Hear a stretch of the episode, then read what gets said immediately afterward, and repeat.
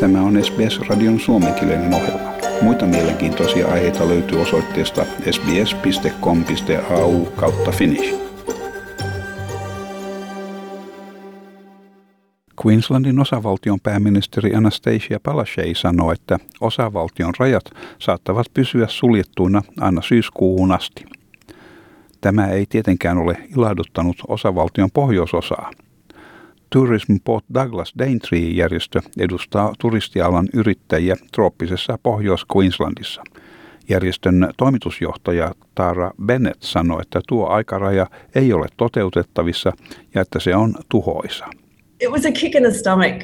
I think the roadmap that we received 10 days ago gave us a really good action plan ahead and, and a lot of hope. Uh, however, the announcement that borders may not reopen until September is absolutely devastating. Queenslandin osavaltion hallitus on luvannut tukea alaa ylimääräisellä 50 miljoonan dollarin määrärahalla. Tara Bennett kuitenkin sanoi, että se ei juuri muuta tilannetta, mikä ajoittuu juuri ennen alueen matkailusesongin huippua.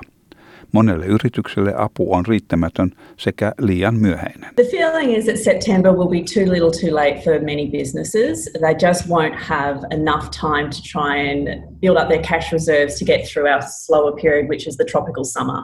Pääministeri Anastasia Palaszczuk kuitenkin pysyy päätöksessään sanoen, että asia on toimitettava vastuullisesti ja harkitusti sekä on huomioitava terveydenhuollon antamia ohjeita.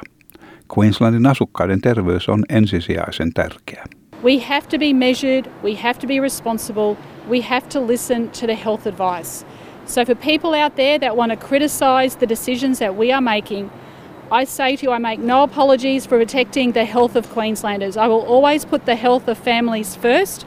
Mielipidemittauksissa, missä asiaa kysyttiin 1500 australialaiselta, ilmeni, että lomamatkailun käynnistyessä Queensland tulee jälleen olemaan suosituin matkailukohde.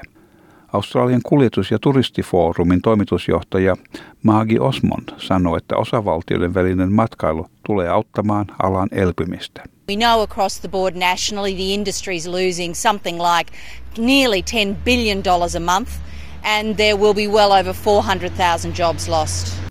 Myös Länsi-Australia ilmoittaa, että osavaltion rajat pysyvät suljettuina talven loppuun saakka.